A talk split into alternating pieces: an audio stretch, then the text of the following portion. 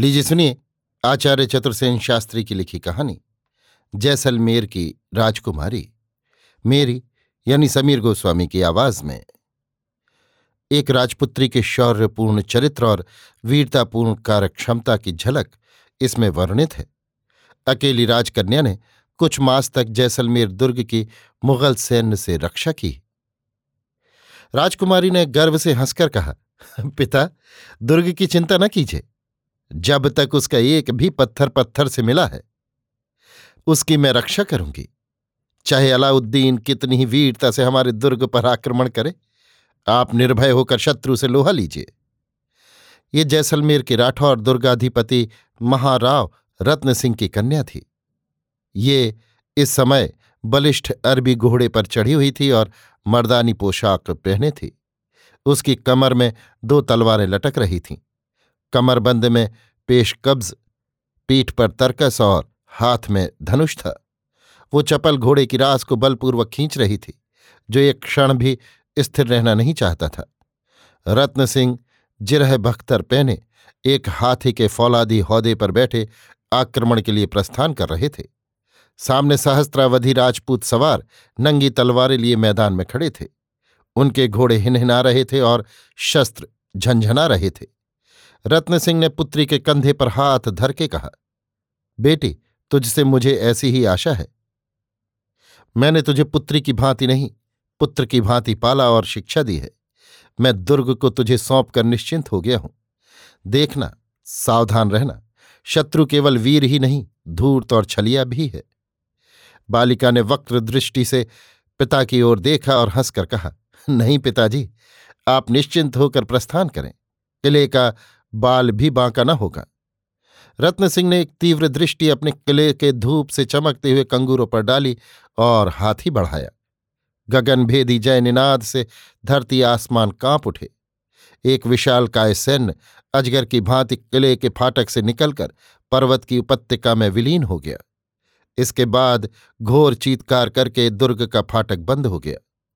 टिड्डी दल की भांति शत्रु ने दुर्ग घेर रखा था।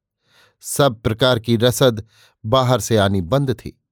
प्रतिदिन यवन दल गोली और तीरों की वर्षा करते थे, पर जैसलमेर का अजय दुर्ग गर्व से मस्तक उठाए खड़ा था।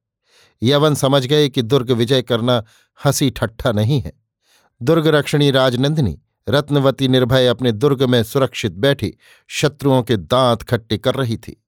उसकी आधीनता में पुराने विश्वस्त राजपूत वीर थे। जो मृत्यु और जीवन को खेल समझते थे। वो अपनी सखियों समेत दुर्ग के किसी बुर्ज पर चढ़ जाती और यवन सेना का ठट्ठा उड़ाती हुई वहाँ से सनसनाती तीरों की वर्षा करती। वो कहती, मैं स्त्री हूँ पर अबला नहीं। मुझमें मर्दों जैसा साहस और हिम्मत है। मेरी सहेलियाँ भी देखने भर की स्त्रियाँ हैं। मैं इन पापिष्ठ यवनों को समझती क्या हूँ? उसकी बातें सुन सहेलियाँ ठठाकर हंस देती थीं। प्रबल यवन दल द्वारा आक्रांत दुर्ग में बैठना राजकुमारी के लिए एक विनोद था। मलिक काफूर एक गुलाम था, जो यवन सेना का अधिपति था। वो दृढ़ता और शांति से राजकुमारी की चोटें सह रहा था। उसने सोचा था कि जब किले के खाद्य पदार्थ कम हो जाएँगे, दुर्ग वश में आ जाएगा। फिर भी वो समय समय पर दुर्ग पर आक्रमण कर देता था। परंतु दुर्ग की चट्टानों और भारी दीवारों को कोई क्षति नहीं पहुँचती थी। राजकुमारी बहुधा बुर्ज पर से कहती, ये धूर्त गर्द उड़ाकर और गोली बरसाकर मेरे किले को गंदा कर रहे हैं। इससे क्या लाभ होगा? यवन दल ने एक बार दुर्ग पर प्रबल आक्रमण किया। राजकुमारी चुपचाप बैठी रही। जब शत्रु आधी दूर तक दीवारों पर चढ़ाए, तब भारी पत्थरों के ढोंके और गर्म तेल की वो मार पड़ी कि शत्रु सेना छिन्न भिन्न हो गई। लोगों के मुँह झुलस गए। कितनों की चटनी बन गई। हज़ारों तौबा तौबा करके प्राण लेकर भागे। जो प्राचीर तक पहुँचे, उन्हें तलवार के घाट उतार दिया गया। सूर्य छिप रहा था। प्राची दिशा लाल लाल हो रही थी। राजकुमारी कुछ चिंतित भाव से सुदूर पर्वत की उपत्यका में डूबते हुए सूर्य को देख रही थी। उसे चार दिन से पिता का संदेश नहीं मिला था। वो सोच रही थी कि इस समय पिता को क्या सहायता दी जा सकती है। वो एक बुर्ज के नीचे बैठ गई। धीरे धीरे अंधकार बढ़ने लगा। उसने देखा, एक काली मूर्ति धीरे धीरे पर्वत की तंग राह से किले की ओर अग्रसर हो रही है। उसने समझा, पिता का संदेश वाहक होगा। वो चुपचाप उत्सुक होकर उधर ही देखती रही।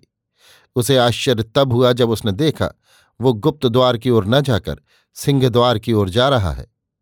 तब अवश्य वो शत्रु है। राजकुमारी ने एक तीखा बाढ़ हाथ में लिया और छिपती हुई उस मूर्ति के साथ ही द्वार की पौर के ऊपर आ गई। वो मूर्ति एक गठरी को पीठ से उतारकर प्राचीर पर चढ़ने का उपाय सोच रही थी। राजकुमारी ने धनुष पर बाण चढ़ाकर ललकार कर कहा, वहीं खड़ा रहे और अपना अभिप्राय कह। कालरूप राजकुमारी को सम्मुख देख वो व्यक्ति भयभीत स्वर में बोला, मुझे किले में आने दीजिए, बहुत ज़रूरी संदेश है। वो संदेश वहीं से कह, वो अतिशय गोपनीय है। कुछ चिंता नहीं कह, किले में आकर कहूँगा। उससे प्रथम ये तीर तेरे कलेजे के पार हो जाएगा। महाराज विपत्ति में है, मैं उनका चर हूँ। चिट्ठी हो तो फेंक दे। जबानी कहना है, जल्दी कह, यहाँ से नहीं कह सकता। तब ले। राजकुमारी ने तीर छोड़ दिया, वो उसके कलेजे को पार करता हुआ निकल गया। राजकुमारी ने सीटी दी, दो सैनिका उपस्थित हुए। कुमारी की आज्ञा पार रस्सी के सहारे उन्होंने नीचे जा मृत व्यक्ति को देखा। यवन था। दूसरा व्यक्ति पीठ पर गठरी में बंधा था। ये देख राजकुमारी ज़ोर से हंस पड़ी। इसके बाद वो प्रत्येक बुर्ज पर घूम घूम कर प्रबंध और पहरे का निरीक्षण कर रही थी। पश्चिमी फाटक पर जाकर उसने देखा, द्वार रक्षक द्वार पर न था। कुमारी ने पुकार कर कहा, यहाँ पहरे पर कौन है? एक वृद्ध योद्धा ने आगे बढ़कर कुमारी को मुजरा किया। उसने धीरे से कुमारी के कान में कुछ और भी कहा। वो हंसती हंसती बोली, ऐसा? अच्छा वे तुम्हें घूस देंगे बाबा जी साहब। हाँ बेटी, बूढ़ा योद्धा तनिक हंस दिया। उसने गांठ से सोने की पोटली निकालकर कहा, ये देखो, इतना सोना है। अच्छी बात है। ठहरो, हम उन्हें पागल बना देंगे। बाबा जी तुम आधी रात को उनकी इच्छा अनुसार द्वार खोल देना। वृद्ध भी हंसता हुआ, सिर हिलाता हुआ चला गया। दो बज गए थे। चंद्रमा की चांदनी छिटक रही थी। कुछ आदमी दुर्ग की ओर छिपे छिपे आ रहे थे। उनका सरदार मालिक काफूर था। उसके पीछे सौ चुने हुए योद्धा थे। संकेत पाते ही द्वारपाल ने प्रतिज्ञा पूरी की। विशाल मेहराबदार फाटक खुल गया। सौ व्यक्ति चुपचाप दुर्ग में घुस गए। काफूर ने मंद स्वर में कहा, यहाँ तक तो ठीक हुआ। अब हमें उस गुप्त मार्ग से दुर्ग के भीतरी महलों में पहुँचा दो, जिसका तुमने वादा किया है। राजपूत ने कहा, मैं वादे का पक्का हूँ, मगर बाकी सोना तो दो। ये लो यवन सेनापति ने मोहरों की थैली हाथ में धर दी। राजपूत फाटक में ताला बंद कर चुपचाप प्राचीर की छाया में चला। वो लोमड़ी की भांति चक्कर खाकर कहीं गायब हो गया। यवन सैनिक चक्रव्यूह में फंस गए। न पीछे का रास्ता मिलता था, न आगे का। वास्तव में सब कैद हो गए थे और अपनी मूर्खता पर पछता रहे थे। मलिक काफूर दांत पीस रहा था। राजकुमारी की सहेलियाँ इतने चूहों को चूहेदानी में फंसाकर हंस रही थीं। यवन सैन्य का घेरा दुर्भेद्य था। खाद्य सामग्री धीरे धीरे कम हो रही थी। घेरे के बीच से किसी का आना अशक्य था। राजपूत भूखों मर रहे थे। राजकुमारी का शरीर पीला हो गया था। उसके अंग शिथिल हो गए थे। पर नेत्रों का तेज वैसा ही था। उसे कैदियों के भोजन की बड़ी चिंता थी।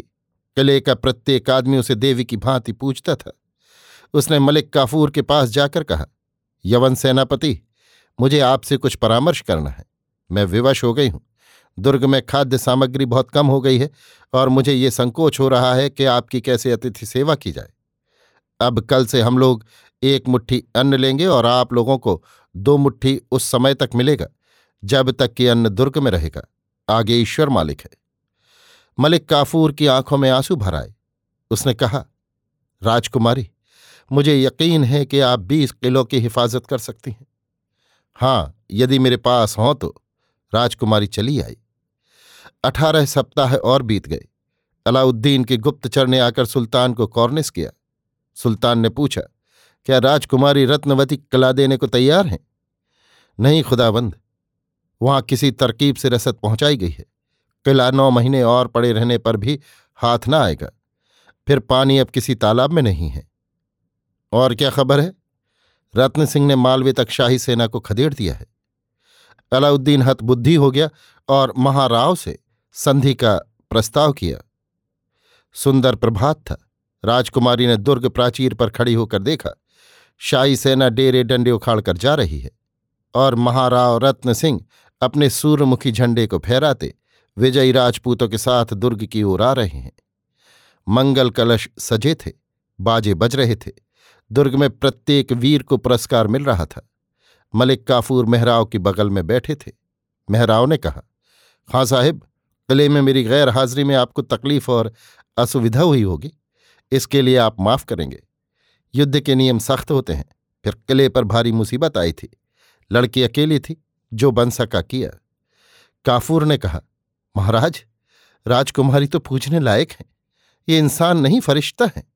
मैं ता ज़िंदगी इनकी मेहरबानी नहीं भूल सकता।